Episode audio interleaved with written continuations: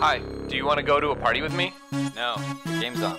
Oh, I almost forgot. I'll be right there. We like sports and we don't care who knows. From shooting hoops to the Super Bowl. We like sports and we don't care who knows. Football, football, football.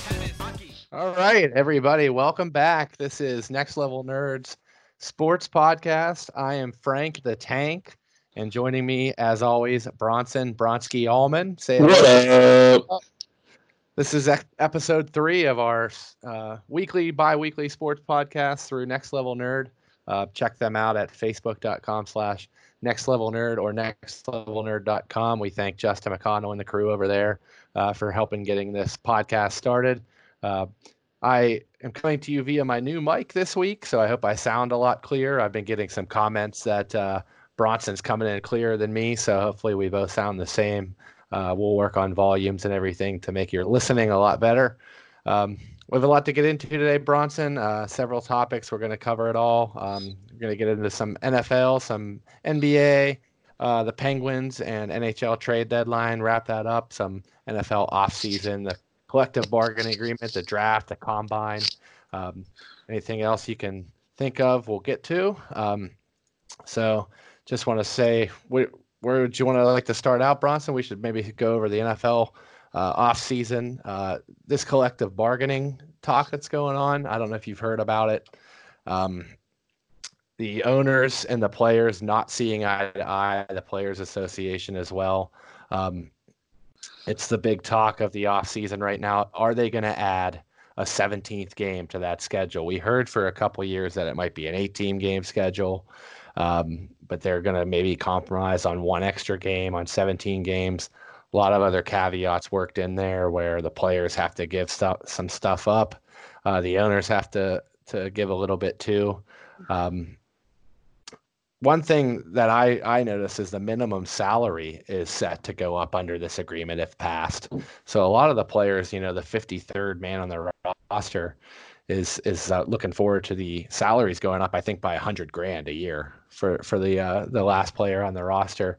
So a lot of players want it passed for that reason, but your higher echelon players, your superstar players, are against this because they don't want to basically play that 17th game for free. It's an extra game, it's extra wear and tear on the body, and they're not really going to gain ex- a lot ex- of extra money out of it. Um, also, some changes to the playoff format would be involved, seven teams making it instead of six. Um, will they sign this deal or will there be a lockout? Um, it remains to be seen. They do have one year left on the deal, so they're trying to sign a new one early, but uh, they they could delay it until after next season. But uh, all that being said, Bronson, I wanted to get your thoughts on it. Um, what have you heard? What are your thoughts on some of those proposals? Well, as you mentioned earlier, Frank, you know we're talking about the uh, extra teams in each uh, the AFC and the NFC, the playoff expanding to allow them in. I'm sure you know, sitting from where we're sitting, that would that would have meant both years the Steelers would have uh, you know gotten into the playoffs. although it might have been very uh, it might have been very bad last year considering who the quarterback was and how the Steelers were stumbling going in. So, right, uh, that's obviously another discussion for another day. But um, yeah, I mean, if you add another team on each side of the playoff, that might make you know you know those those back games, and then then you pile on top of it that the NFL wants to have another game, you know, have a seven, you know, a seventeenth game, eighteen okay. weeks. If you pile it on top, then you're looking at possibly, you know, just how the season plays out, like two games or even more, where teams may not have anything to play for. Right. And at, yep. the, end of the, day, at the end of the day, that affects the bottom line in terms of a, you know, broad you know broadcast networks being able or streaming you know now we're in the era of every, everything being streaming. Streaming and network television having to have having to make those games must see first off. Uh secondly you know players not being you know maybe being rested for a couple weeks to the playoffs.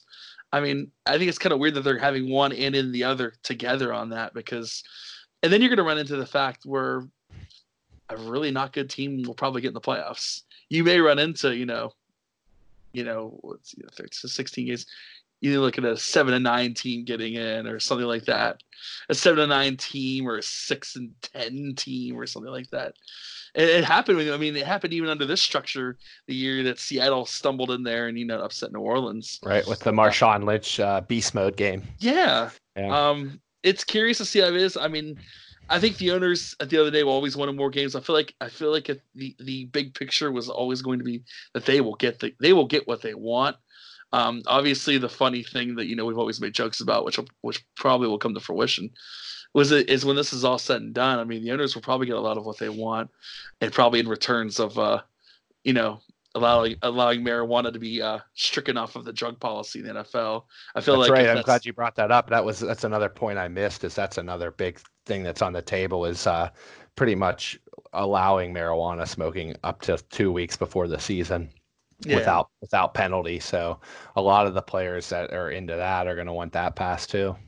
Yeah, and just going back, you know, and then you were mentioning about the minimum salary hike. I mean, yeah, that, I mean that's going to affect that's going to affect cap. That's going to affect you know over. I mean, I know it's only a hundred thousand, but you know, a lot of teams are tight against the cap as it is, and and having to play that you know pay, play having to pay that fifty third uh, player more money.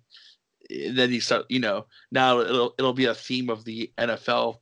We'll start dumpster diving, you know, to try to find the middle. I feel like the middle and upper tier players, and maybe someone comes in a little cheaper and Mhm. get you know get just as much efficiency, if not more. Um, about a potential lockout. I mean, obviously, I want to say don't um uh don't give me uh don't I'm trying I'm, I'm not thinking right now. I think 2011 was the, when they had the kind of semi lockout when things didn't kick in until like the end of summer I don't remember. Yeah. yeah the the the jeff saturday bob kraft like come to jesus meeting there to get everything ready and then the season kicked off um yeah i mean at the end of the day these guys want to make money i don't i don't foresee there ever being like a big like labor stoppage unless things really got out of hand um obviously there's been players that have been outspoken i'm sure you saw the uh marquise pouncey uh snapchat rant I wanted Instagram to rant. ask you about it. Yeah, I wanted to ask you about it. To, me, it, it was uh, it was really in poor taste. Um, know, it was profanity laced. Um, I don't think it was a good look for Marquise. I mean, I don't think he's a guy that cares about his image. But uh, as a veteran leader on this team, um, I, I can't see that's something that Mike Tomlin saw and, and was happy with after dealing with the Le'Veon Bells and the Antonio Browns. I don't think Mike Tomlin was happy to see that tweet or the No. Roonies or, No. or Kevin Colbert, but no one's ever accused the Pounceys of ever making smart decisions. I mean, you've are the seen same- the Aaron Hernandez videos. You're Yeah, right. the free Hernandez hats and uh, I mean, no one's ever accused these guys of being smart. I think Marquise was doing it to try to, you know, try to rock rock the boat a little bit and try to, you know, generate that most of the players aren't happy about it. There are better ways to go about it, more I diplomatic ways. I- but I think it's going to pass Bronson, and I think it's because the majority of the league are those also Rans that are making league minimum or a little bit more and are going to want that raise. And Marquise even alluded to it in his rant. He said, "If if you're the 53 man on the roster, we'll pay your rent for you. if you need help paying your rent, talk to the veterans." But uh, it's going to be interesting because it's going to be a divide. It's I think it's pretty much a popular vote. They, uh, they among- say that now. They say that now. Then when things happen, you know. It's, it's I think they're going to pull the players, and it's it's pretty much just it's yes or no. And I think if uh, o- most teams don't have those big superstars, it's only a couple on each team. So we'll see if the if this is the deal that finally gets the owners what they want and gets the you know the the regular Joe Schmo on the on the back end of the roster It- what they want. At the at the end of the day, like you know, you think about the other uh, the sports that have had labor stoppages. Obviously, baseball in the mid '90s, the NHL in the mid 2000s, like very small one in 2012. Uh, the NBA had one just a little bit. I mean, none of I mean, they're all great, you know, sports and the great organizations, but none of them are a huge conglomerate like the on the level of the NFL. Uh, not having NFL football, especially with the, with competition out, you know, right now with, with the XFL. Not that it would ever make a big dent, but just I, I think I think cool. Usually these things, most of the time, cooler heads do prevail. Um, something you know, the, and it always ends up, of course, what with the owners always getting what they want. The owners will always get what they want, even if they have to, you know, sacrifice them. The owners will get what they want. And then um, coming from that, you know, we'll, we'll uh, uh, maybe uh, go while we're sticking the NFL, uh, Frank, let's uh, let's jump to the QB carousel first before we uh, talk about what's up uh, later there. Um, we teased this on the last show, but we would do where we think uh, each quarterback would head to. Um, obviously, the big one, um, Peter King was actually on. I was watching Dan Patrick today, and Peter King was on, and he basically said that he had dinner with a very high level ranking NFL executive, and he just told Peter King that flat out, Tom Brady is the domino that affects everything in the NFL right now. I believe it. so he's the first guy. Once that decision is made, obviously everybody will go into into you know everything will go and you know and move move according to the machine. Um, it's funny to like to watch all the, the morning sports talk shows today. Today was my day off. You know there is you know, and we're gonna get into Tom Brady, which kind of let's, let's ease into it now. Uh, where do you think Brady will go? Um, I've always been pretty adamant that I think he stays in New England, just for the simple fact that Bob Kraft loves Tom. He's so loyal to Tommy. He he loves Tommy. Um, I think Belichick obviously wanted to move off of Brady for the last couple years now. Jimmy G was groomed to be that guy, uh, but I think as long as Bob Kraft still has a pulse, he's going to find a way to keep Brady here. Um, as I go, mentioned before I got into it, I was t- watching some of the sports talk shows. One was even dangle the fact that maybe maybe the Niners, you know, sign Brady and find a way to give Garoppolo back to the Patriots. They have some sort of a deal. I doubt that. I, I, even I thought about that too. I thought about Brady to the Niners because he's from Northern California and Garoppolo goes back to New England. Something crazy like that too. But yeah, I, I wanted to since we were talking NFL. Um, I wanted to stay with it and, and, and see what you think. You said Brady is going to be the first the first if he's the first to go you'll see it trickle down after that. So i wanted to play a game with you bronson tonight and our listeners at home. Uh, you can make your picks. We're going to play a little quarterback. Where will they land? So i'm going to give you a name bronson. Yeah. And then and then you're going to give me a name and we'll kind of play it play it by that and give our thoughts on where a good fit would where would they fit well uh, where we think they're going to go for what reasons. And uh, and, see who can make the best case. So I'm going to start with you, and I'm going to go with the big topic. I'm going to go with Tom Brady. Where do you see Brady going? Where's or, Tommy going? Or will he stay in New England? What do yeah. you think? Uh, as I mentioned earlier, I, th- I, think he stays in New England. I I honestly think this is all for naught. I I honestly, and I know a lot of people think this is dumb. I honestly am shocked if he goes anywhere but New England. I think Bob Kraft finds a way to get it done. There's a there's a there's there's a huge there will be a summit between Belichick, Brady, and and Kraft. Fences will be mended. He'll come back. He Brady might come back under the premise that he gets his deal, and he knows that after an X number amount of years, probably two, that he will be done and you know then then the legacy moves on. But I don't see Brady going anywhere. If I'm wrong, I'll come on here and you can go fingers at me. But uh, I, I I say stays in New England, Frank. I think so too. I I'm like you. I can't see that that marriage ever ending. Like I think we mentioned it in a prior show. You see. Um, you've seen it in the past with Franco Harris becoming a Seattle Seahawk and Joe Montana Chief and uh, Joe Namath late in the career became a, an, an LA Ram. Um, but Tom Brady in another uniform just doesn't seem right. Exactly. Um, I, I, I'm going to press you though, Bronson. If you had to pick a team other than New England, who who would you guess if it, if it had to be somebody else? Wow. There's three that pop in my mind. Um, obviously, the obvious one is Tennessee because of the tie to um, to Mike Vrabel uh, the LA Chargers because he could come in there and they might have a chance to be a win now team. Um, I don't know how crazy the Las Vegas one was. I know Brady was spotted talking to uh, Mr. Davis at the UFC fight out there in Vegas. I think that was all for show. I don't think he was seriously considered. And the out the out uh the dark horse I thought was maybe the Indianapolis Colts. Um, if uh, if McDaniels had taken that position, that actually would have been my number one gig. Whatever he would have went. But yeah, uh, that's, that's a good point. Yeah. Uh, but he could. I mean, he could be in there a couple years. Uh, the Colts could then, you know, maybe you know have a two three year plan of who's going to be the heir apparent if Andrew Luck doesn't come back. indoors that, too. I, I haven't thought about it. Indoors as an older quarterback would probably definitely benefit him to play in a dome. Obviously, that that AFC South is not exactly the strongest of divisions. It's winnable, yeah Yeah, so that'd be it'd probably be I, I probably would say um, Tennessee one, San Diego or San Diego, LA two, and then and Indy three. I don't think the Tampa Bay thing's feasible, although a lot of people think so. Um, but yeah, that'd be my three. I've always.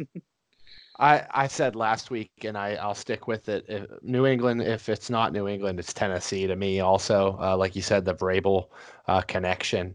Um, I think there's still possibility of him and Antonio Brown uh, being a package deal. They're both talking about it on social media.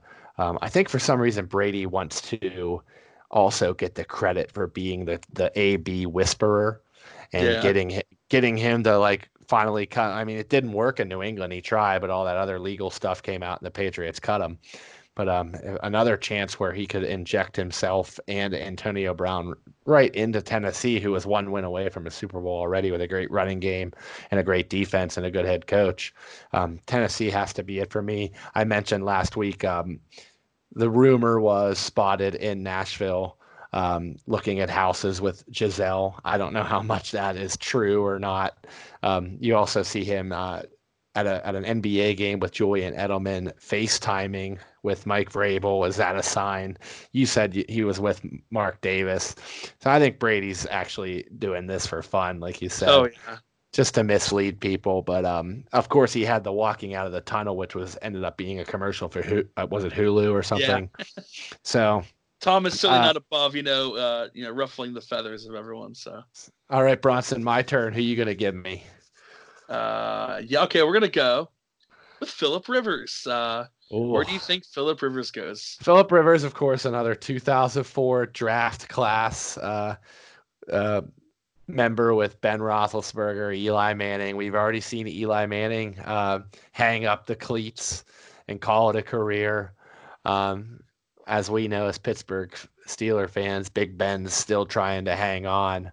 Um, injured last year, trying to come back. But uh, Philip Rivers, I think, and I don't know why I've been seeing this in the rumors, um, but I'm gonna say Tampa. Uh, I've heard that Philip Rivers either lives in Florida, has family in Florida, um, had mentioned it somewhere along the line that he would love to play in Florida. Uh, I think Tampa's a team that's, especially even with Bruce Arians, I think they're done with Jameis Winston. I think they're fed up with the, you know, the 30 plus interceptions, the untapped potential. Uh, I think he's still an immature quarterback. Uh, we remember everything that went down in college with uh, the the controversy he got in. Um, so I think the Jameis Winston experiment experiments over in Tampa. I think they they bring in Rivers on a one or two year deal, um, kind of hitch their wagon to the old veteran, and uh, see what he has left. Um, possibly go after a, another young guy in the draft, like you said, the Colts could do, um, and and try to groom him under Rivers for a couple years, but. I would have to pick. Uh, he's definitely we. He's rolled out going back to the Chargers, so he can't go there. And he says he could still retire. So Rivers is Rivers is a toss up. I'm here in Indy maybe, and I'm here in the Bucs. I those are the only two I've been hearing. I don't know what you've heard, but I'm gonna say Rivers to the Bucs, and I'll see what what you think. Uh, I mean, I guess we're gonna bore our viewers because I'm gonna agree with you. uh, Tampa Bay probably No devil's one there. advocate. No, because I mean, yeah, you said uh, you know Philip Rivers moved his family from West, you know, Western United from Cali to back to Florida. I don't Mhm. think he strays too far from Florida, and uh, I agree with you. I think Tampa Bay probably has had it. This is probably the last straw with Jameis Winston. And you mentioned the 30 interceptions. Why don't you talk about the 30 touchdowns? That's what Jameis Winston's talking about. 30 touchdowns, Five thousand yards too. Five thousand yards. 5,000 yards, a balling. and he got he got LASIK surgery in the offseason. So he, he claims that's going to help see the defense. But uh, that press conference when the reporters told him about the 30 interceptions. He's like, I had 30 touchdowns, 5,000 yards, a ball. I didn't see that. That's almost as good as uh, Kirk Cousins. Kirk Cousins. You like that? You like that? I think either he's, I don't know if he stays or goes. Uh, this Jameis, I think he does. Um, I think that's the number one there for Philip Rivers. I think it, for, it, it fits. Bruce Arians is always good dusting off quarterbacks, and he, he, he's a quarterback. He can he can make a quarterback better, he can take older guys and and, and, and extend their careers. I think he'll go there, Tampa, try to take try his luck there. Um, I don't think the Dolphins, but the only way I could see the Dolphins is if they do go for Tua Tua Tagovailoa or another quarterback and maybe bring him in as a as a gap. You know, maybe let the if they want to make the person, sit, you know, whoever they draft sit. I don't think the fan base of Miami is going to be cool with that. I think whoever they draft, they'll want to play Week One. Um, outside shot, maybe Carolina if they don't decide not to bring Cam back. Um, obviously, new new regime over there. Um, yeah, I don't see Philip Rivers really diverting far from the southeast. Um, obviously, New Orleans got their quarterback situation figured out. Atlanta's got their quarterback situation figured out. Obviously, they have stalwarts and veterans in Matt Ryan and Drew Brees. Um, and we'll get into another New Orleans quarterback here in just a few minutes. Actually, two of them, believe it or not. Um, but yeah, think think uh, think the uh, Bucs are probably my biggest uh, bet where Philip Rivers goes. Outside shot Indy if if the dominoes fall in a different direction. But uh, there you go. Um, Frankie, go back to you. Uh, speaking of New Orleans quarterbacks, as I talked about about 15 seconds ago, Teddy Two Gloves, Teddy Bridgewater, uh, with Brees' absence, uh, Teddy stepped in and uh, you know kept the uh, kept the machine going there in New Orleans, winning some games, holding the keeping the seat warm for Drew Brees. He stands to cash out here, or at least you know move somewhere there to another team. Where do you see that team being? Well, Teddy Bridgewater is interesting to me. I've always been a, a, fan of Teddy Bridgewater since he played at Louisville. Um, of course, the terrible ACL injury I believe he suffered in practice um, while a member of the Minnesota Vikings that just ended a season and a half, just lost. Um, yeah. I felt so bad for him because he was the guy in Minnesota. He was leading them to where they wanted to go. And uh, by the time he came back from injury, he had lost his job to I I want to say it was Case Keenum. You can correct me if I'm wrong. I can't remember yeah. who. It, so they had already moved on to Keenum or another quarterback there, and Bridgewater lost his job like just due to injury, which you hate to see. Um, so he gets a, a, new shot at life as a backup to Drew Brees in New Orleans, and like we see with Big Big Ben Roethlisberger, the backup sometimes can get in there because these guys get up in age and they get knocked around. They're going to miss some time. So Bridgewater got to start four or five games this year for Brees and looked good. I think he was I mean, he was undefeated for a while. I don't know what he ended up being in his starts, but uh, performed well. You can say game manager if you want, but I think he's more talented than a game manager. Uh, he helped the Saints win games and stay alive in the playoff hunt, the first round bye, the home field advantage hunt. Um, while Brees was getting healthy, um, some people are talking about Bridgewater that helping vaulting him to a big offseason deal, um, thirty million a season, uh, something like that. So I mean, they're paying quarterbacks. They're just backing up the Brinks truck for these guys. But uh, I I don't know. Like you said, the dominoes have to fall. But I'm hearing that you know if Brady would leave, Bridgewater to New England is the hot pick. Um, I hear Belichick's um, fond of him, thinks he's a guy that he could mold into a winner there. Um, but if we're going to go on what we said earlier, we're going to say Brady stays in New England. Um, I'm going to say, boy, this is a tough one. I, the teams we talked about, uh, the Colts are, are a team um, that I don't think want to want to go with Jacoby Brissett much longer. Um, if the if the carousel finds its way where Newton is out in Carolina, does Bridgewater land there? Um, but I think I'm going to make up my mind and say that Bridgewater ends up in LA with the Chargers. Um, obviously, we we mentioned that Philip Rivers is out in LA um, after 15 year career there. They're ready to move on and start something new. So I'm going to say Bridgewater to complete that carousel lands in LA with the Chargers. And I'll get your pick here. Uh, that's a good one. Uh, I was actually thinking Indianapolis uh, because of you know they have Jacoby Brissett there, and if you bring him in, you probably don't have to change the playbook too much because Jacoby similar, similar kind kind of yeah kind of quarterbacks. Obviously, uh, Teddy playing at Louisville in the Midwest, that's a good fit there. Um, I'm sure Frank Reich could do something with with Teddy. Um, yeah, maybe outside shot Carolina or LA if if, uh, if Cam moves on from Carolina. LA would work. I think you know being out there, you know they can they'd have to, you know, they could, they have so many weapons there. They have, you know, Melvin Gordon, um, Ekeler, the, the running back. You know, they could really make a dynamic offense with Teddy out there. Um, and you were just mentioning, you know, obviously he lost his job because of you know injury in Minnesota, um, and he lost. You know, he, he, was out for a while and lost his job. And you know, Keenum. I know Bradford was around at the time. That might have been right when they brought Kirk Cousins in. Um, but let's not forget too when uh, when the Jets uh, drafted Darnold, they brought Teddy in as like for depth, and he impressed in the preseason. You know, he was coming off that that ma- major knee injury. Um, they brought him in preseason. He performed, and then they almost kind of gave him, you know, a thank you for your service by, uh, you know, swinging that deal to bring him to New Orleans. So that was the resurrection of Teddy Two Gloves. But yeah, I, I think it is the. I think it is. I just feel Indianapolis for some reason. I just feel that it's in the Midwest. You know, they have a quarterback like him and Jacoby Brissett. Frank Reich's going to have an entire offseason to formulate a plan uh, with either him or, you know, if he doesn't go with Jacoby. Uh, but um, that that's probably it, and probably LA is my second uh, uh, tier there. Um, okay, Bronson, I got one for you now. Okay. Assuming, let's assume that's that uh, maybe we can assume Brady goes to Tennessee, or they stick with Ryan Tannehill. Where would one Marcus Mariota land? That's a tough one. Um,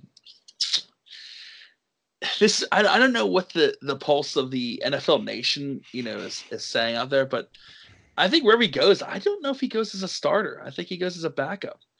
Um, I can maybe see him going to Miami for depth for Tua. Maybe he feels that you know, to, you know, I'm not trying to you know the Samoan Hawaiian quarterback heritage there. Maybe he's the proper guy that can you know, you know, tutor Tua if he goes to Miami. Um, I've jokingly said that he would fit perfect as a backup here in Pittsburgh.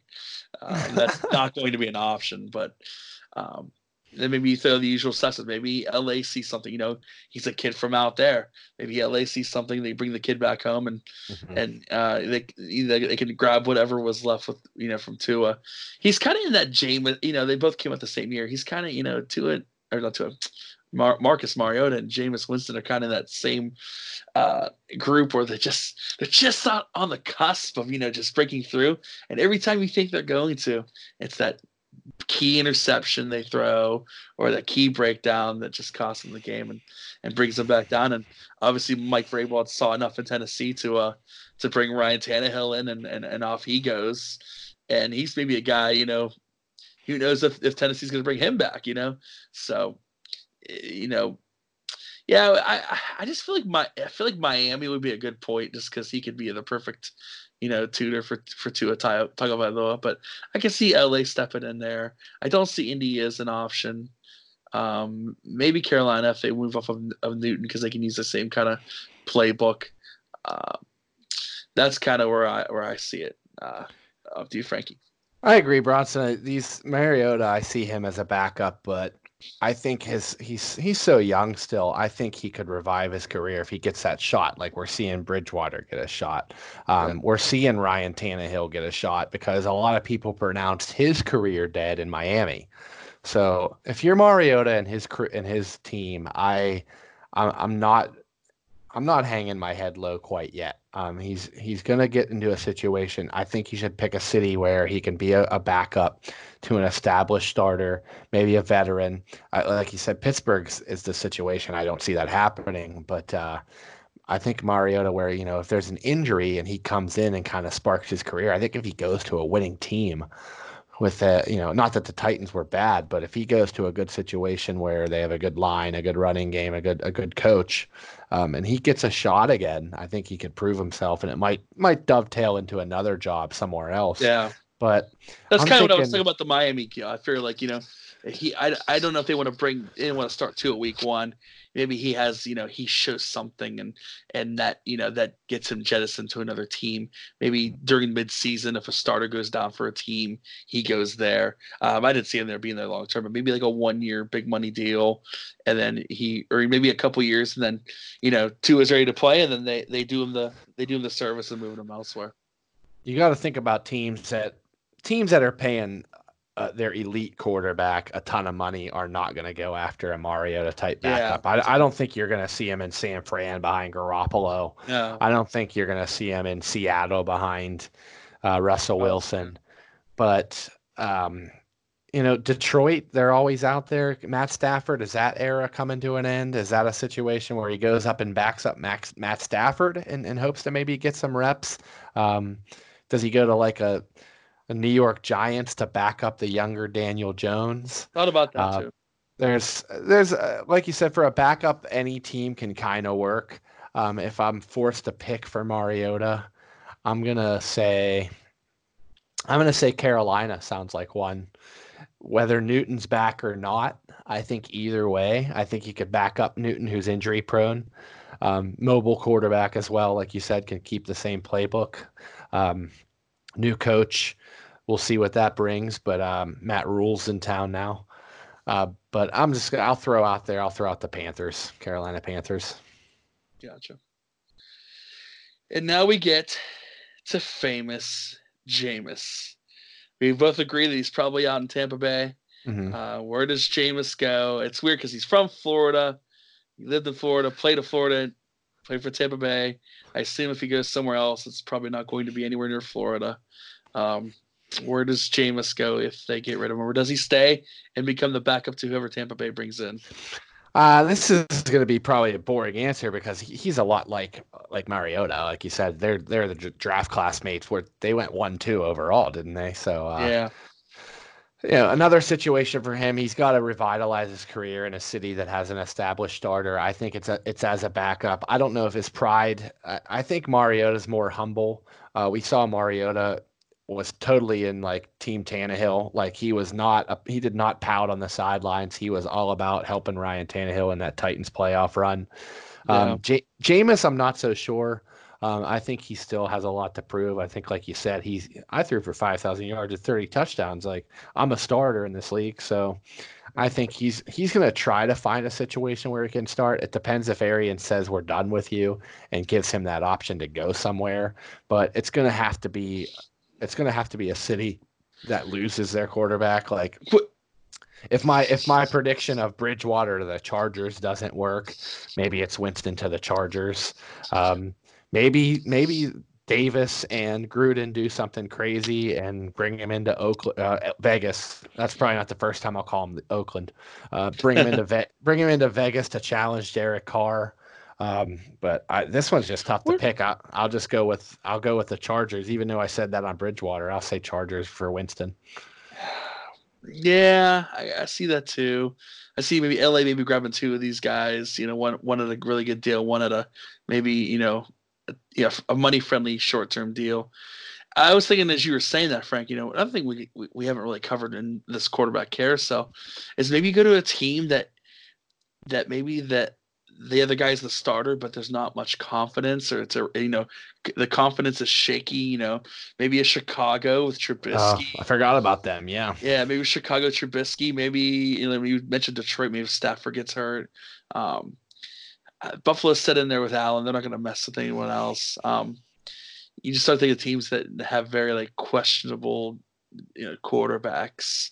Um, yeah, I would say like Chicago might be like a like a diamond in the rough for one of these guys. You know, go there. Obviously, um, the the uh, the offensive guru there. Uh, his name is blanking out on me. The coach there, um, uh, not LaFleur's in Green Bay, but Nagy, Nagy, the quarterback yeah. in Chicago, Nagy.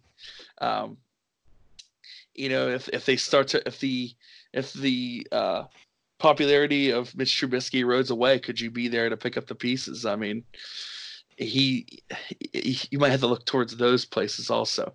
One place where one place we haven't looked at, and I know I don't know if they're looking for a starter, but um, I know they have Drew Lock, but Denver could be a place too.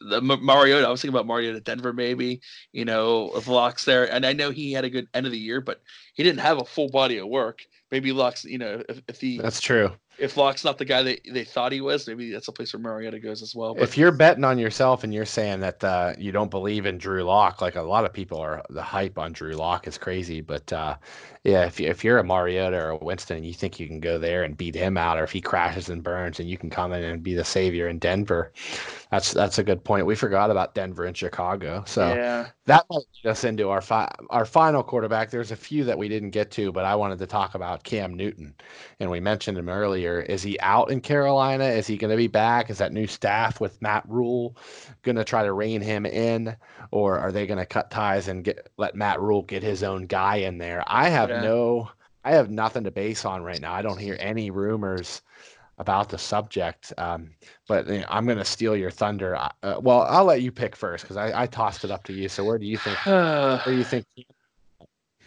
if Cam, this is one where I think Cam's. This is my overall number one. I, th- I think Cam stays in Carolina. I just don't think they. I don't think Carolina will be able to find a better alternative for him. There is one place. I, I this is this is in the in the the deranged mind of Bronson Allman here. Um, maybe the Washington football team. if Daniel Snyder had a chance to get Cam Newton, we know, we know how unpredictable and and how swayed Daniel Snyder could be. Ron Rivera's there. the I know Riverboat that has- Gambler. I, that's what I mean. Could you know? It may not even be Ron Rivera's call. It could be very much Daniel Snyder's call. Um, I I just had that vision. And the Did last time, I Rivera had, and Cam get along though? yeah, I mean, I don't know about that relationship. yeah, they would that's what could be good. unite in Washington, but, But it's I an mean, interesting thought. I like the interest. That's a thought I'm putting into your head. yeah. Obviously, I stick by my number one answer. I think he stays. I think he stays in Carolina. New regime there, maybe a, a clean slate for him to reclaim his spot on the throne. But every every once in a while, I get these visions in my head. They don't always come true. Most of them do. This is, uh, you know, I go back and my friends are sick of me saying this. When uh, Peyton was doing the tour of finding his new team, I remember, you know, all these, you know, uh, Miami, uh, Arizona was always in the in the. Those are like the top two, or you know, and I remember saying Denver, and no one even even thought it because remember that was the year that Tebow beat Pittsburgh. That was coming right off of the offseason where Tebow beat Pittsburgh, and I said he's going to Mhm. Denver, and no one's like, "No way, no way!" And I- and I said, "This will be this will be Elway's excuse to get rid of Tebow and the fans being okay." with it." There's no way he would have got rid of Tebow because he never liked Tebow, Tebow there. That would have been the perfect way to get rid of Tebow if the fans being okay with it. Any other way would not have worked. But when they brought they brought uh, Peyton Manning in, and obviously the rest of his history. But I was one of the first people to call him going to, to Denver. I'm not saying that's the case in this situation, but every once in a while a vision comes into my head, and I feel that if he doesn't go to Carolina, I feel like there's going to be some big explosion in Washington. Well, that wraps it up, Bronson. That was a fun segment. Well- uh, where where will the quarterbacks land? I, I mean, I, I forgot to give my answer. I guess I'll say, I'll say Chicago. You like I was gonna steal. I was gonna steal your thunder because you brought up the Bears, and uh, I had totally, I I totally forgot about them. But I can see that team in that division just has to make a splash, and Trubisky is seeming like he ain't gonna be the guy. So if you bring a Cam Newton into there, and he's if he's healthy, I think they with that defense, I think they go to you know a favorite, one of the favorites in the NFC North. So I I probably agree with you too. I think it's going to stay, but uh, just to, for for for fun of it, I'll say the Bears.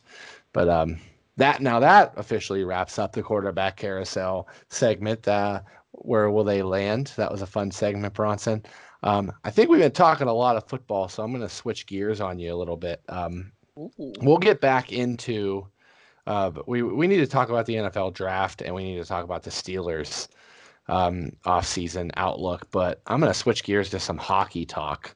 Um, I know we got a lot of hockey fans out there listening. Um, our our hometown Penguins have hit their longest skid in several years. I haven't looked it up, but uh, in this Crosby Malkin era, I don't remember it getting this bad. Um, six in a row, uh, the Penguins have dropped, and they've dropped them to some bad teams.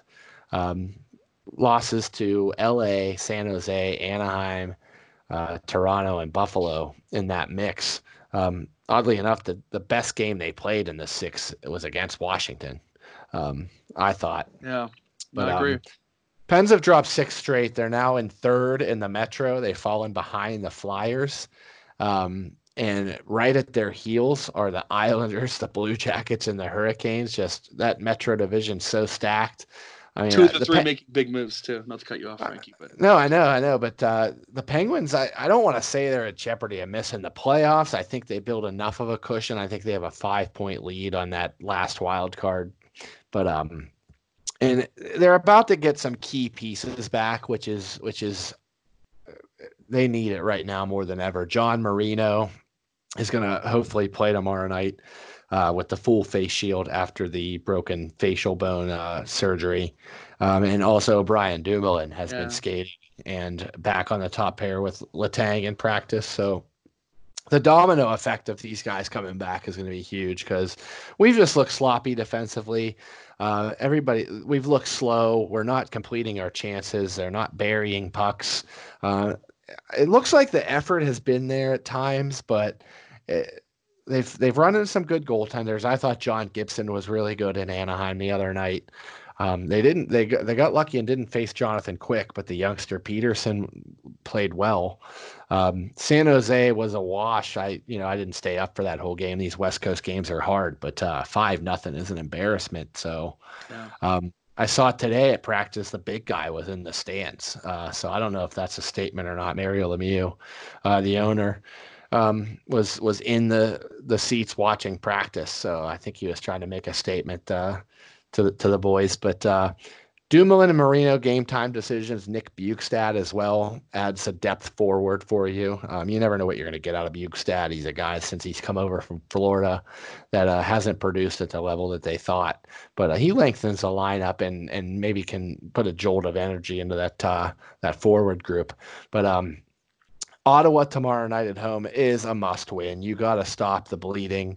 Um, Ottawa, of course, is a you know a cellar dweller. They've sold everybody at the deadline. They're way out of the playoffs.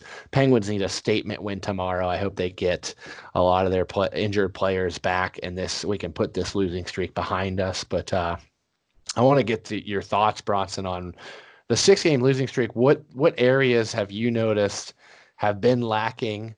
Um, is it the goaltending? Is it defense? Is it a combination of everything? Uh, what's been going wrong? Is it just bad luck and we shouldn't worry? Um, is it these new players they acquired not meshing well? Um, and and what do you see coming forward with the schedule? Do you do you see the Penguins getting out of this funk and having a better week? Um, it's funny you covered so much there in that that opening.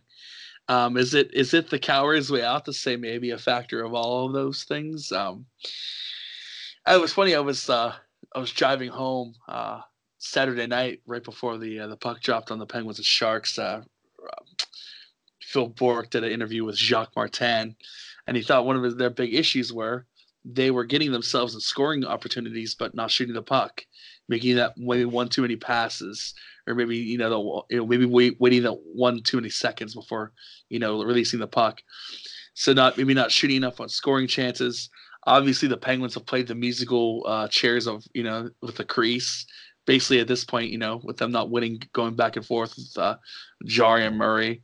Um, Jarry has played lately the better the two, but that's kind of not. It's not really mattering because as you know, Jacques also said in the same interview that you know they're playing good, but they're, they're not making that one save that they need to win mm-hmm. games. Um, and they, I think it all goes back to the deadline. It's funny, Frank. You know, they're on this losing streak, which started before the deadline. So I don't want to really pin this on the newly acquired players fitting in, because it started before that. It started at Buffalo, Washington, the losing before the deadline. Um, it's very ironic that you, that the Penguins play the uh, Ottawa Senators tomorrow because I don't know if you saw today, but they call the the Sens called it Filip Gustavsson.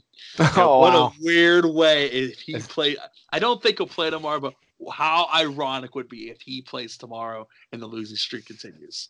but they called him up today. Uh, um, as you said, Mario was in practice today. Um, it all kind of it kind of goes back. I mean, it's just I, I think when you've had such a huge run the Pitt, the Pittsburgh's had all year, in an 82 game season, you have your ups and downs. Well, other than the beginning of the year, Pittsburgh really hasn't had that down lately. take anyone on the line, the Penguins have been winning. So it's obviously poetic justice that you know Sid comes back and you know some guys are coming back to the lineup and then they make these acquisitions and now all of a sudden they they they're forgetting to find the net and they're not getting that save and there's that defensive breakdown and there's that power play breakdown. Um, I, I always like to uh, chalk it up to maybe you know just that point where you know the you know they're going to go through a streak a streak of bad luck, but honestly they can't afford that right now. All these teams are passing them or on the on the cusp of passing them, and everything kind of you know the DNA of all this you know, obviously is the, the, the deadline. Um, I know we're going to go more into this in probably in a, in a segment here in a few minutes, but obviously Penn's getting Patrick Marleau um, and then reacquiring Conor Sheary as well as acquiring Evan Rodrigues. Um, obviously, the, the two big acquisitions are hoping will be tomorrow when if uh, if Dumo and John Marino get in the lineup. But um, you look at the teams that are chasing them, Carolina. And by the way, this is funny because we were talking about Vincent Trocheck last show. He goes to Carolina in the deal, you know, for some prospects. Uh, the Islanders swing the big the big sign and trade deal to get uh, JG Pageau. Um, their their team's in the hunt. You know, Lou doesn't sit still. He loves to go get his guy. And you know what? As bad as it was getting Pageau, they almost got Parise, which would have mm-hmm. been a major deal for the Penguins. Um, it's just one of those things, Frank. And I said this in the last show. I told you this. You know, it would have been. You know, and now I kind of wish I'd taken back my words. You know, I wish they kind of would. You know, cool off a little bit so they don't stumble into the playoffs playing bad hockey. But at this point, they'll be like, you know, they need they need to right the ship quick or there may not be a playoffs to even talk about. Um, tomorrow, Ottawa will be the telltale sign. It's a, I agree with you; it is a must-win, and I'll throw this team in a second. But how ironic would it be if Gustavsson starts tomorrow? That's a nice angle at that story. I didn't hear about him getting called up, but of course, the former Penguin draft pick that was going to be maybe the next guy here to uh, take over the mantle for Fleury. Since since then, we've seen the Penguins draft Tristan Jarry and Matt Murray in those two rows above Gustavsson, uh, making him yeah. expendable, expendable in a trade. Uh, we know to Ottawa in the Derick Brassard deal um, which didn't work out for the Penguins. So it would sting even more if Gustavsson becomes a star. Um, obviously, the Penguins, it's not hurting now because we have two good guys, but um, it would be, I hope he doesn't get the start because there might be some mojo there for the kid to want to do it against his, the team that traded him away. So that's such an interesting thing to look out for tomorrow. A nice little side note for the game. Um, I'm looking now. The, te- the next time we talk, the Penguins are probably going to play six or seven games. Um, I'm gonna. We mentioned Ottawa tomorrow. They're in Buffalo uh, Thursday the fifth. Uh, another battle with the Capitals coming up on Saturday. We have them at home. Um, finally, it's first time the Capitals come come to Pittsburgh this year. We get them twice in the month of March, uh, and we have the Carolina Hurricanes four times still um, left in the season. So, kind of a metro metropolitan heavy schedule the rest of the way. But we'll be couple winnable games this week, I think, with Ottawa and Buffalo. Hopefully, I mean, Buffalo's on the road, but I think we can get a win there. If you win three out of four this week, I think you're back on track. Uh, then you have the Devils, you have Columbus, you got Carolina, who I mentioned we play a lot. So the Penguins got to be ready because they're they're playing teams that are in the playoff hunt, hungry for points. Um, playoff jockeying for position right now. Do you want to get that two seed and get the home ice advantage? Um, it's looking like a potential matchup with the cross state rival Flyers. Um, I'd love to have the home ice over them. Penguins uh, three points back of the Flyers all of a sudden with this uh, recent. The Flyers have actually won their last six, and the Penguins lost their last six. So they've really vaulted over the Penguins in the standing. One game in hand on the Flyers, but still three points back. So with 19 or so games to go, uh, the Penguins cannot afford to uh, stay in this losing streak this long. Um, so I, I, really look forward, like like we've been saying. I think the injuries, I think the the the team getting healthier, and then getting back to some home cooking here, uh, with three of the next four at uh, PPG Paints Arena. Uh, I think you see the Penguins uh, rebound and and right the ship and, and get this heading towards uh, towards the Stanley Cup playoffs. Uh, it's, it's funny that you said it. You you labeled the upcoming you know teams up on the schedule. That sounded like a whole lot of Carolina and a whole lot of Vincent Trocheck we're going to be seeing. So sure. He never does good against us. And quickly before we move on, Frank, I, I did want to cover the deadline a little bit, cover both deals, Pittsburgh man, then maybe see what you, you thought uh, around the league, what a sneaky deal was. Um, obviously, the Penguins acquired uh, Patrick Marleau from the San Jose Sharks. Uh, the night before, there was rumors the Penguins were talking at least about Marleau and Joe Thornton. It ended up being Patrick Marleau. Now they gave up the third round pick, which becomes a second rounder if the Penguins go on and win the Stanley Cup. Um, brings Patrick Marleau here to uh, his favorite team growing up. His wife was active on Twitter upon the acquisition, uh, posting pictures of Patrick uh, with the uh, with with uh, pictures of him with the Penguins shirt as a kid. Um, obviously, that was the big deal until uh, right before the deadline. The Penguins reacquired Conor Sheary, along with bringing in Evan Rodrigues. They gave up Dominic Kahun, who I admit that did not sit well with me. I've always been a big Kahun guy. Mm-hmm. I felt like Bjugstad's the guy I probably would have sent back in that deal. But what's done is done. Kahun's there in Buffalo. Conor Sheary's back here. They're hoping he'll rediscover his game playing along uh, familiar line mates. Um, Evan Rodrigues has, you know, has been with the bang for the buck. and They're hoping maybe he could fill out the, the depth on the bottom six with some timely scoring and some fast play. Um, obviously, Marleau's role will probably be a bottom six guy who could who could occasionally come up in the top six with injuries and or you know how Sully sees fit. So Frank, um, what do you think about the Penguins deals and um, what is your sneaky deal that maybe someone else did that uh, you thought isn't being talked enough about? Well, the Penguins acquisitions, it's it's tough to comment on now because with with them losing, it's like are any of them going to pay off? But you got to stay patient and, and hope that uh, everything Jim Rutherford pulled off at the deadline is going to end up um, working out for the Penguins. Already, I do see Conor Sheary. You know, he's always been that guy that has the speed and has the ability to play with Sid, but everybody says, can he finish? Um, I've noticed on the West Coast road trip, he was very noticeable. Uh, the speed is there. He's around the net.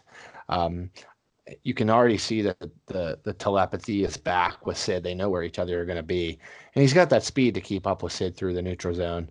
Uh, I think the pucks you have to think the pucks are going to start going in for the for the whole team, and that includes Sheary. Um, I, I, keep him on the top line if I'm Mike Sullivan for for a little longer. Um, you got to just you have to stick with some consistency in your lines, um, win or lose. I think guys got to get get more chemistry together. Um, you have Zucker on the other wing, who's a talented player that can finish as well.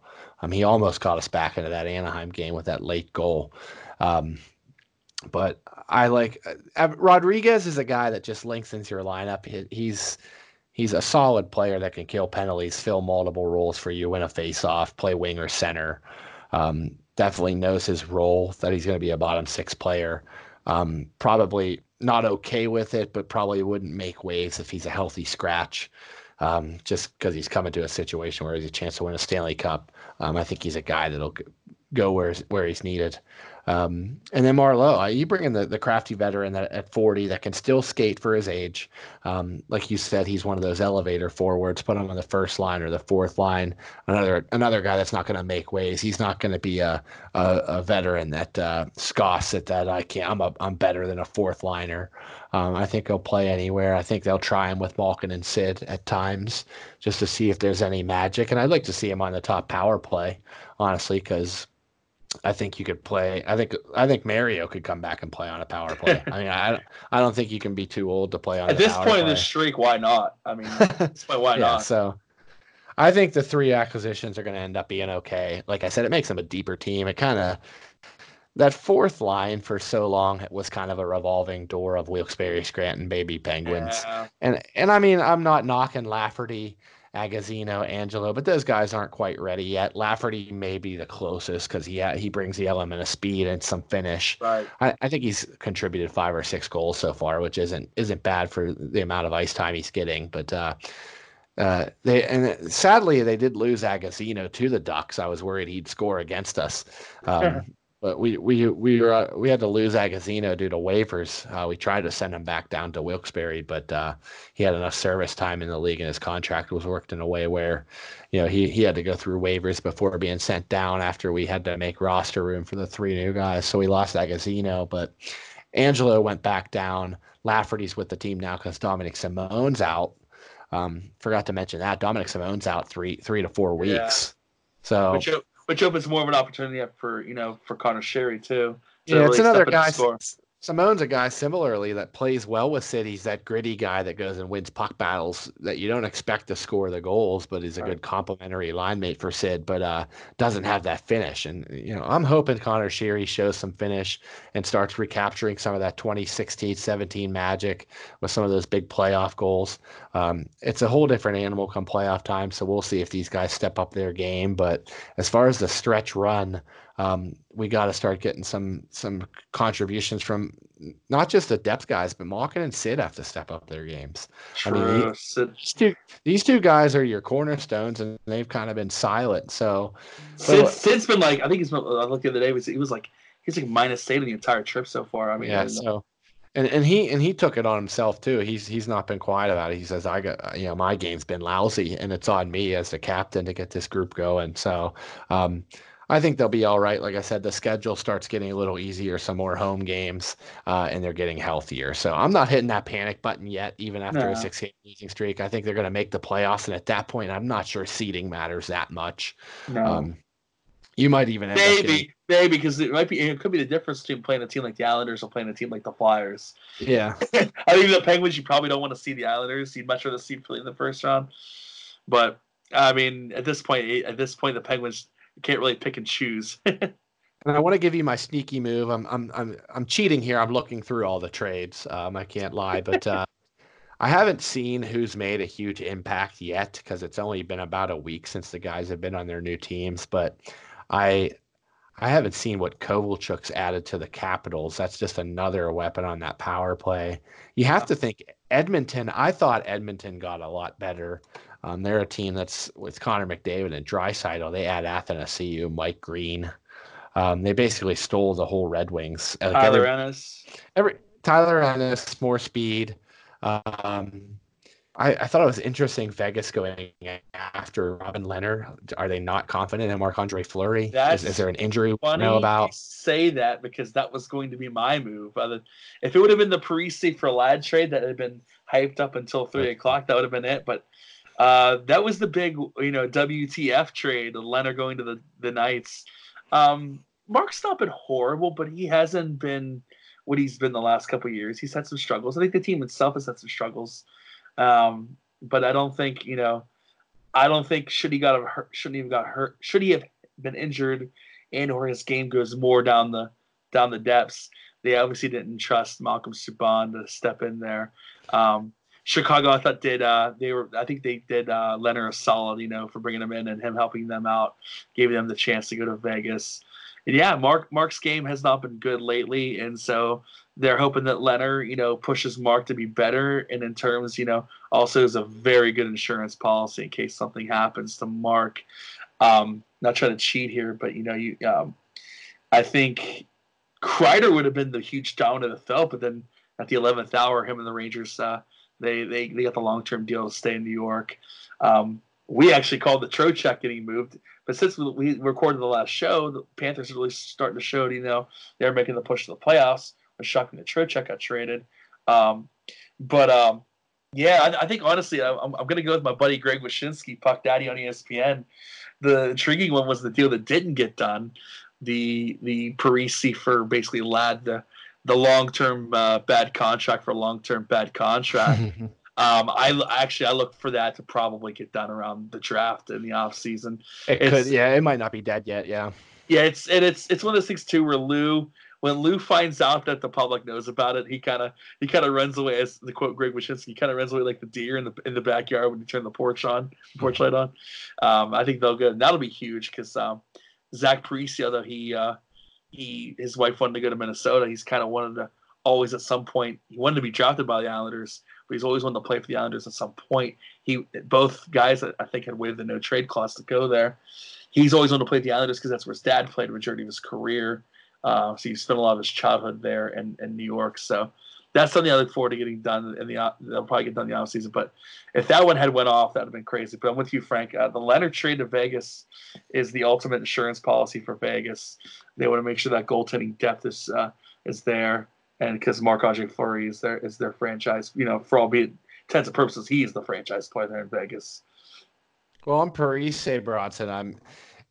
it's an interesting deal because when he and Suter went to the Wild three four years ago with that, I think they both got identical 13 year 90 million dollar deals. It was crazy. Yeah. and, and they're like halfway through it at this point and it just hasn't worked in minnesota. They're always around the playoffs. They've made a few deeper runs. I don't think they've even got to a western conference final with Oh. that group. And um, they, they've tried so many different coaches uh, most recently Boudreau, bruce boudreau gone. Um, I, I can see. I don't know if they'll both be gone. If Suter's going to look to get out of there, I know they're both Minnesota natives, and that was the whole thing going home. But Yeah. uh, Parise back to the Islanders. I didn't know the connection to the dad. That's a good one too. But also the Lou Lamoriello. He he was a New Jersey Devil, so Yeah. there's there's that connection now too. Um, I definitely think that deal gets made at, at the draft and in the off season too. I think it happens. It got too close to not happen, and Minnesota needs to reset things. They need to you know, that deal actually isn't that bad of a deal now in today's cap. I think it's like a six or seven million dollar cap hit. I think that's the snag in their deal. I think it's the money going either. way. That's Yeah. That's honestly what's the snag in the trade. I do but believe. they'll work it out. And, and I, I saw it. It was interesting with Lehner. It was a it was a low risk thing for the Golden Knights because they pulled off a Jim Rutherford kind of work the salary cap. I think a third team was involved, and I think that the Toronto Maple Leafs, I want to say, are paying half of Lehner's salary, so it's only a 2.5 million on the cap for Vegas. You remember how we did that with Brassard? Yeah. And, and there was a third team that took, I think it was Vegas that took Brassard's money, and we gave them Ryan Reaves or something like that. But um, they so Lehner's cap it's five million, and the Vegas Knights were right up against the cap, so they they had a team take some of that money. Oh, I had no idea too that went back. What, what, what went back to Chicago along with Subban was uh, not only Demin, but uh, the pick that the Penguins gave them uh, for them to take Fleury in the expansion draft. yeah, and that was always that was always the biggest cross you know the cross stuck in my hide there was them giving the pick to take Fleury uh, when they were going to take Fleury the entire time. Now in a in a conversation that I had were had, we afraid they were going to take Bryan Rust? that was a thing. I was talking. Um, Mark Madden was here in Ellwood City at the Sons of Italy doing a thing, and I talked to him, and he said that they were very into into Bryan Rust, Yeah, and he, and he feels that, that Rutherford dangled that to make sure they took Fleury. Um, and it's funny because because of the second round pick, I do think that that that equity was built for the Brassard deal. Why Vegas took so much of the salary when he came to Pittsburgh. Not only that, they, they didn't want him to go to Winnipeg, who was in the playoff push at the time too. So I'm sure it's a little bit of a both. Yeah. I think it was. a- I think a lot of it was um was George McPhee giving Rutherford, you know, the dab back. You know, that thanks for helping him out with bringing Mark over. Yeah. Um, but I think again, and it, it's and now the, that pick, you know, now that pick goes to Chicago, and, and I'd love to be a fly on the wall in some of the, in the rubes of some of those GM conversations. Like there's so much backdoor dealing, and it's all done within the rules. But the way that they can work things is, was especially the expansion draft. I thought personally the expansion draft was a little bit being able to bribe a team into not taking somebody seems a little underhanded to me. But if it's if it's within the rules, it's within the rules. And I, from what I hear, the Seattle draft in a couple years is going to have the same. they're gonna have the same concept. because it has to be fair. It has to be fair because if Yeah. Vegas was allowed to get good right away, Seattle has to be good right away. It was also uh, Vegas also not you know Frank and I was kind of going a little bit of a diatribe here on the side with Vegas, but a lot of big thing is too is that teams had to give up good players to give up bad contracts. You know, Columbus had to give them you know William Karlsson to take the to take the the, the Clarkson trade, and in Florida, Florida had to give them Jonathan Marchessault to take Reilly Smith. It's a lot of and then- bribing, yeah. yeah, again, yeah, you said going back to the bribing. So, you know, Vegas obviously benefited by taking some bad, co- you know, they got good players to take bad contracts. and ironically, of all things, this year, uh, David Clarkson went back to Jersey and had a contract, some sort of deal too. That's funny. His I'll crack I'll crack you up, Bronson, too. Like uh, our nerd listeners will like this. Um, I'm a big player of NHL video games, and um, I I still have NHL 18. I haven't bought the newest one, but I I I fix the rosters myself, so I pretty much have it going pretty well with the the current rosters. And Yeah. you see that like um, Pavel Datsyuk is like still on the Arizona Coyotes Yeah. roster, quote unquote, just as a cap thing. And Chris Pronger was v- very recently like still on the Flyers, or and and uh, Marian Hossa is still on. Uh, I think he's on it. Nathan Horton, these guys' Savard. contracts are still out there. Just teams that have a ton of cap room and then took on that in order to get draft picks or another player. It's it's crazy how they're allowed to. contracts. Yeah. well, it's funny. think- Go Well, no, on. I was, 'cause I was I thought it was funny that you know Progress contract was being was being traded on, and he already had a job in the NHL, you know, as part of the disciplinary committee or whatever he was Yeah, doing. how's that work? Yeah, you, can't be, you can't be in both capacities if you're still considered a player. Well, it's funny you mentioned the backdoor, you know, deals the NHL GMs did. That's why I thought uh, when Chayka took over as the GM of the Coyotes, he was kind of forced to take on that Datsyuk contract as kind of like not like an initiation, but kind of like to build that equity with the relationship with some of the GMs. You know, he took that that How hilarious too! How hilarious is it too, Bronson, that GMJR has been dealing with Jason Botterill and Bill Guerin on all these Uh-huh. trades? Like, I mean, you know, you know, obviously with Jason Zucker and the Rodrigues and Sheary, he's dealing with two of his his old deputies. I So mean, you know that the- was it any different when Craig Patrick was doing it with EJ when EJ went to Hartford? So, No, no. So that, everybody works it with their old buddies and tries to help each other out. So, and you know, we didn't give Bill Guerin peanuts. Obviously, we we touched upon that last week where it was like uh, Yeah. Calen Calen Addison and a first round pick is going to sting. But uh, but no, I, Lehner just to, to tie a bow on Lehner, I think it was a low risk because they the they they didn't play his whole salary, and if Fleury stumbles or gets hurt. The, the Golden Knights have a, a solid goalie. That's a UFA. He's not going to be back in Vegas next No. year. So it's just a rental. It's insurance for Fleury at a cheap price, and they they uh, didn't give up much. So um, that that's a sneaky move as well. Um, you, you said you were going to pick that, and I, I went with um, who did I go with? Bronson, remind me. The uh, good. the Oilers getting Oh, yeah, the Oilers get to Tennessee and Mike Green. Yeah. Because I'd like to see just as a McDavid fan, I'd like to see them you know make a deep playoff run and excite everybody because he's a superstar in this league. Then But, uh, again, again, we bring back the example: uh, Holland and Edmonton, Steve Yzerman in Detroit. Again, we're making deals with friends. well, Bronson, I want to. We're we're getting close to running out of time. I wanted to get some a, a little bit more about the NFL draft and the combine. Yeah. Um, going to transition into that. We're we're going to touch briefly on it. Um, I don't know if you got a chance to catch any of the combine. I saw the I saw the highlights. Um, I'm hearing that there's an offensive lineman at uh, 300 and some odd pounds that set the record for the 40 time. Um, it's crazy. I saw the clip of him. Uh, I think he was under five uh, with his 40 or right near five seconds. Um, he he's uh, the top, the 13th rated prospect. Um, I think his name is. Uh, let's let's look him up. Uh, Tristan Wirfs out of Iowa. And he was a Uh, Six five three twenty. He ran a crazy thirty time. He's not going to be on the board for the Steelers, unfortunately, because I think we do need an offensive lineman. I think our group's getting older, and I think we should cut one or two of them guys making a lot of money. Um, but Wirfs is not going to be around for the Steelers at forty nine. Um, I like the tight end out of Notre Dame, Cole Kmet. I'm hearing that he's a guy that can stretch the field like a wide receiver, but also play tight end. He's kind of a hybrid. Um, you know that that Gronkowski type that every team wants to get. But Yeah. I think Big Ben. I think Big Ben needs another weapon. Uh, I, I I like Diontae Johnson's emergence. I think Juju's still got some life in him. Um, Nate Washington, I think, is still going to be solid. I'm not giving up on him, or not Nate, James Washington, not Nate Washington. Uh, James Washington, I think, still has a chance to be good. But Steelers need to go offensive line, tight end, uh, get some, get Ben some more protection and, and more uh, weapons. I think the defensive side of the ball is solid after getting Minkah Fitzpatrick and the emergence of T.J. Watt. Um, but other than that, everybody, I think that the, the, the draft is going to shake out. I don't know if there's going to be many shockers. I, I think everybody knows Burrow's going number one to the Bengals. Uh, he's kind of uh, dispelled the rumors that he would sit out like Elway. Um, I think he said he would play for whoever picks him.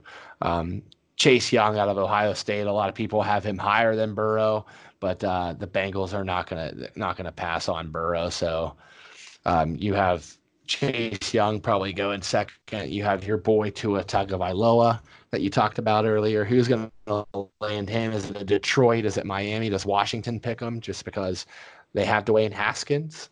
but do they Yeah. go with Tagovailoa and try to work something out there? So, I mean, I haven't followed it much, Bronson. I'll be honest, but um, I, I kind of just focus on what the Steelers are going to do. So maybe give me your thoughts on if you've seen any of the combine and what you think the Steelers, what are their needs, where are they going to go uh, with their, their their first pick, which is 49th overall in the second round. Yeah, um, as you said, I mean, you're looking at the tight end from Notre Dame. That's a that's kind of figure they need a playmaking tight end. I mean, that just you know you you know Bill Belichick and uh, Michael Lombardi always said this on Colin Cowherd's show. He's always been you know you build from the center out, not from the the sideline in. Um, obviously, their offensive line is at least at least serviceable. Probably will be for the next couple seasons.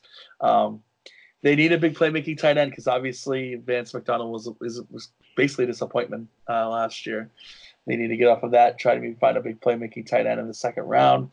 Um, different, you know, mock drafts have different things. Like um, Walt, Walter Football is a big one I look at a lot. Uh, his stuff is really cool. He is uh, the Steelers drafting um, uh, Bradley Anae, uh, the uh, the edge guy from Utah.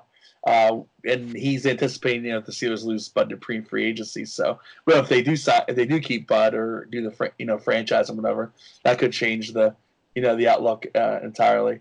I, I, I'm with you, Frank. I kind of admit I did not, you know, this fall didn't allow me to really go depth in the, deep into college football. This is probably a show where you know, uh, you know, I'd bring my friend John or Seth on, and we'd they they are football nerds. Uh, they'd be all over this. they'd probably you know they'd be smacking themselves hearing me, but. I think they need a tight end. Obviously, you know the usual, the usual suspect Steeler needs: depth, of defensive back, depth, depth on the edge, maybe the you know interior. If Stephon Tuitt comes back, maybe not interior line. I mean, you know what you want. Do they need? Do they need another running back in case Conner has the the the epic you know the injuries and inevitable bad play of last year? Um, it's up in the air. Um, obviously, the big thing in the middle round of the draft is will Pittsburgh take a quarterback? That's always the thing every year, especially with Ben. And now that we've seen Mason Rudolph in a large sample size, it seems that maybe the confidence isn't there with Mason. Um, I'm with you, Frank. Probably like an ed, maybe an edge guy, tight end. Um, it's you know this it's it's still early because in here very soon here we're going to be in free agent frenzy. Uh, a lot of the moves will also dictate what uh, other teams attack for and need. So right now, if you, you maybe the, that's probably my answer right there for you. I wasn't really even thinking quarterback Bronson. It, it um it led me to look up some of the prospects, and it's interesting. Around those middle rounds, you have guys ranked like Jalen Hurts, I was gonna say, I- are you gonna bring Jalen Hurts up? a guy, a guy, you know, Heisman Trophy uh, candidate, and um, Jake Fromm from Georgia is a big name. That's a, projected to go third, fourth round. Um, after that, though, it's a big drop off. Um, I, I don't see Kelly Bryant, who used to be at Clemson and transferred to Missouri, is a guy I can see us looking at because of the high pedigree when he was recruited by Clemson. Uh, same with Shea Patterson from Michigan. Uh, but he's only six foot one. I know the Steelers are they, they do like those big pocket passer types. Um, I don't know if this is the year we look to draft another quarterback to push Rudolph um, as the backup and, and see if they can find the heir apparent to Ben. Um, but I can see those big guys like Jake Fromm and Jalen Hurts. Um, if they're available in the fourth, fifth round, it'd be hard to maybe pass up one of those guys with a pedigree. But um, running back's interesting too because James Conner, as we all know, is so injury prone. And it's it's too bad because I root for the guy as a Pitt fan Same. and and uh, you know everything with his story. I want him to be the guy. He got the he he got the starting job after Le'Veon Bell left and looked so good uh, last season at the 2018 season uh, until he got hurt. And um, I think uh, I think there's still something left in the tank if he can just stay healthy. Um, we don't know what we're going to get out of Benny Snell football either. Yeah. Um, so I a lot of people like the LSU running back uh, Helaire Edwards Helaire. He might be available uh, in the third round. Um, I don't think they'd use their first pick on him. They they have much more pressing needs at running back. Um, but the Steelers could go a multitude of ways. I identify tight end and offensive line as the biggest need, so I hope they address that. I hope they, they get multiple offensive linemen because I think that group is getting overpriced and older. um, if you're going to have Ben around for any longer, you're going to have to protect him. So uh, I, I, I, see the Steelers possibly signing a veteran backup quarterback. I don't know who's going to be out there. We had this segment earlier about the carousel, but Fitzpatrick. I, am hearing Fitzpatrick, Joe Flacco. Like I'm Oh, hearing that, which would be crazy, but uh, to see him in black and gold. But uh, you know that group of that that veteran backup because you know I feel much more comfortable honestly of Flacco coming in than Mason Rudolph. If Ben goes down again, like Ben could throw one pass and realize my career is over. Like with that with Yeah. that Tom, he, he had Tommy John surgery or something like it. So it's good to see that he's been back throwing. Um, there's video out on social media of uh, Big Ben in a in a gymnasium tossing it around. Nothing strenuous, but um, back getting the throwing motion going. So the surgery must have gone well, and he's resumed throwing activities. We'll see. We'll see where he's at by OTAs and training camp and all that. But uh, looking like he's poised to return. Um, hopefully, at some sort of a semblance of the Ben we know. Um, if it's 100%, we shouldn't see any worries, and he should be back to his old self. I know he's getting up there towards 40 now, but um, that's a good sign. Um, it all it all runs through Ben, so I think the Steelers with him back have a shot uh, as good as anybody next year. Um, but yeah, that's I think that's their draft look. Uh, lookout Bronson. They have a few other things to deal with as far as cap space, um, and as far as what do they do with somebody like Bud Dupree? Do they franchise tag him? Um, do they let him walk and save that money and, and hope to draft an edge rusher, um, or put their eggs in the basket of like a what Anthony Chickillo, those those guys that you know fill it that were backups. Um, I, I think I see them tagging Bud Dupree. I, I would bring him back for the one more year, but uh, I don't know what your thoughts on that are. Where do you see the roster other than the draft?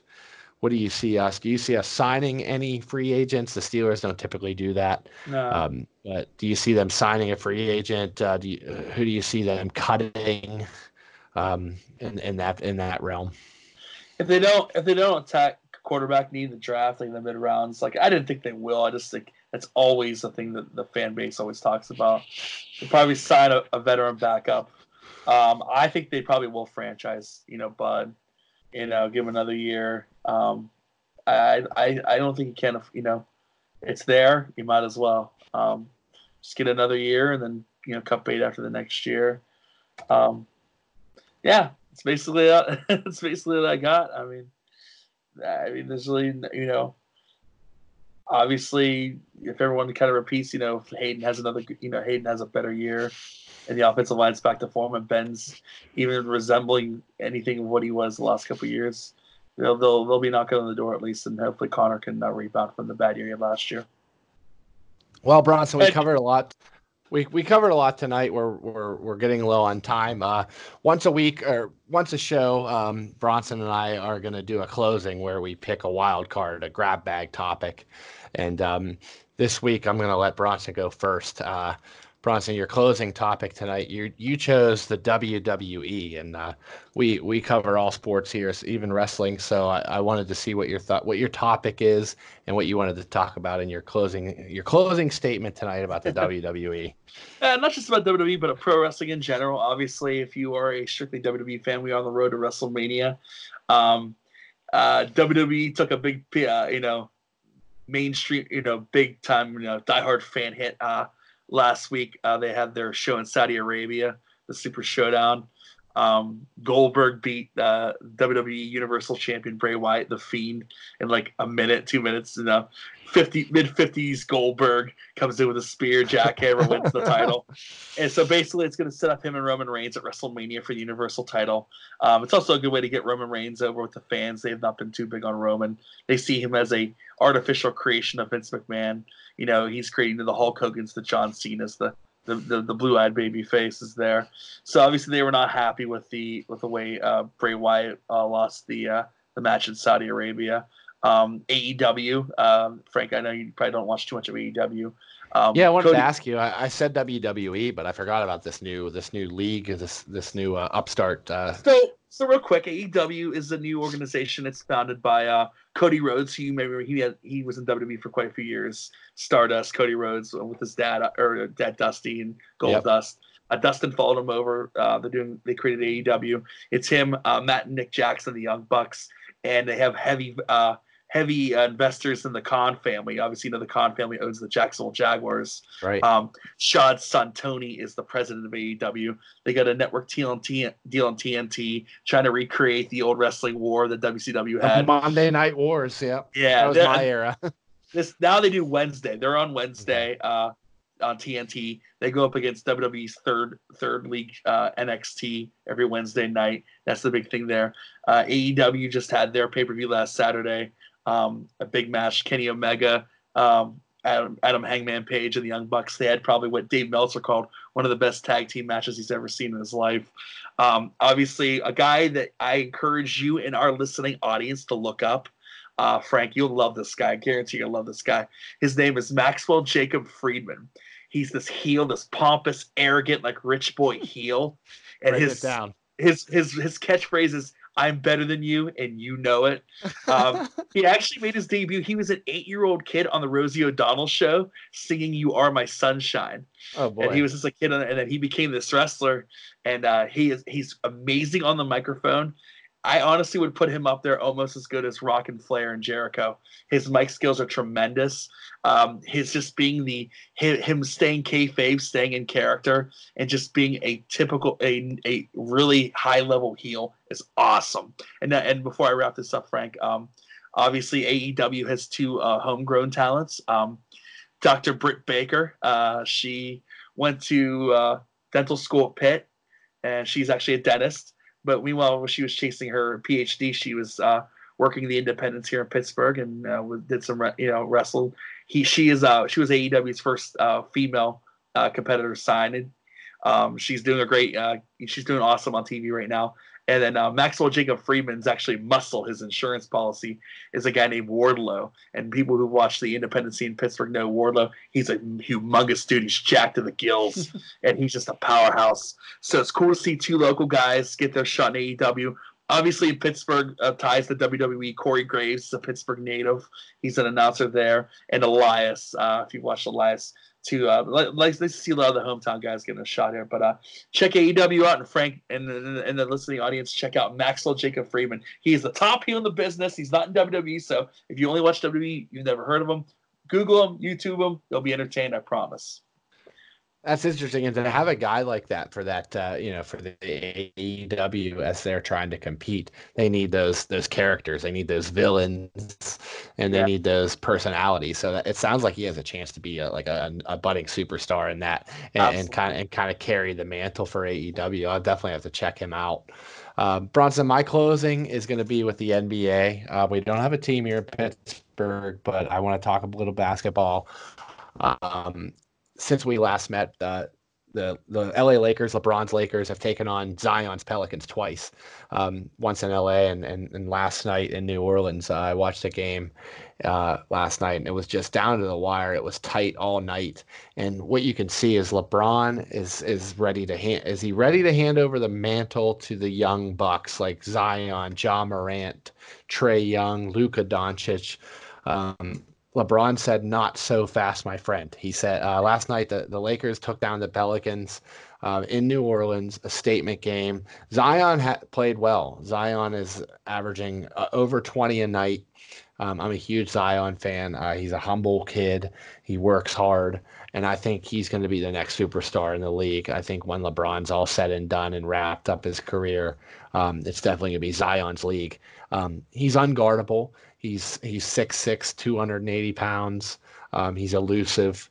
Uh, combination of speed and power. Um, he gets to the free throw line. Um, I, his he may he I think he's shot seventy percent from the field last night. So he's not just chucking up shot after shot. Um, he's earning his points. Um, but LeBron answered every time Zion came down the, the court and scored. LeBron had something to, to match it and uh, he still got gas in the tank. And the Lakers had a statement win last night.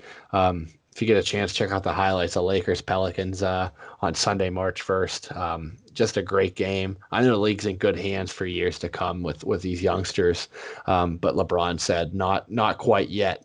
I'm still here. I'm still making a statement, and I look for the Lakers. Um, Lakers to be hoisting the uh, Larry O'Brien Trophy this summer.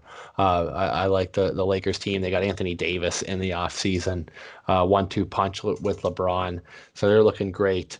Uh, the Milwaukee Bucks, though, are the top team in the league with Giannis uh, and company there. So, as we said in hockey, it's a stretch run now. The trade deadline's over. There's about uh, a month or so left in the NBA schedule. There's jockeying for playoff positioning going on for the, the eighth and final playoff spot. I hope my Pelicans, I hope Zion's Pelicans get in because uh, I'd love to see the first round matchup, that 1 8 matchup uh, be the Lakers and the Pelicans. I think it would be tremendous theater to see LeBron against Zion in the playoffs. So I'm pulling for the Pelicans to get it together here and, and find a way into that eight seed. Right now, they're three back on Memphis. Um, so yeah, the NBA just got really interesting. It's post All Star break now. It's a stretch run.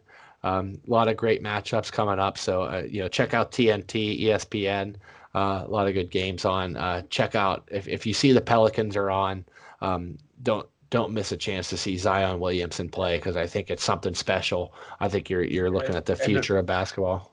And I'm kind of and that's cool, Frank, because like I've you know you've been using the last couple platforms to hype Zion up, and I yeah. uh, I, other than I obviously I'm a big supporter of Pitt basketball, but uh, as a kid I've always loved Duke basketball, so I saw a lot of Zion, Zion you know last uh-huh. year play, so a lot of the big games too. Um, and I almost went to the game at the Pete, which I could still smack myself in the head for not going to the game. Um, and I almost went. I almost went to Cleveland uh, a couple months ago when Zion and the Pelicans were in Cleveland. I was thinking about going too. But uh, yeah, and like said, Frankie, you've always and, and Zion, he's just. Uh, he's just uh, you know in a good in a good respectful term a, a genetic freak of freak, right. freak of nature. The guy can ball and uh, I loved him at Duke and I wish him the best in, in New Orleans.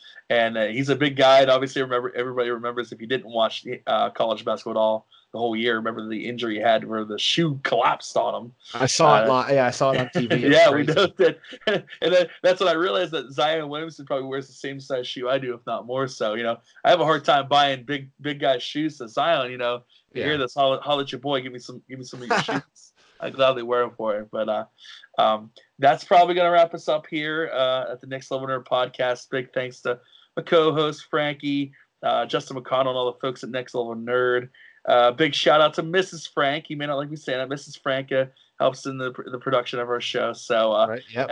and I haven't had the chance to congratulate you verbally. I know you've, you've been married for quite a bit now, but uh, congrats to you and the missus. Thank you. Um, that's gonna do it for us. I'm sure next uh, show. Um, I know Frankie's gonna want to cover the Masters. But we'll be deep in the depths of March Madness, baby.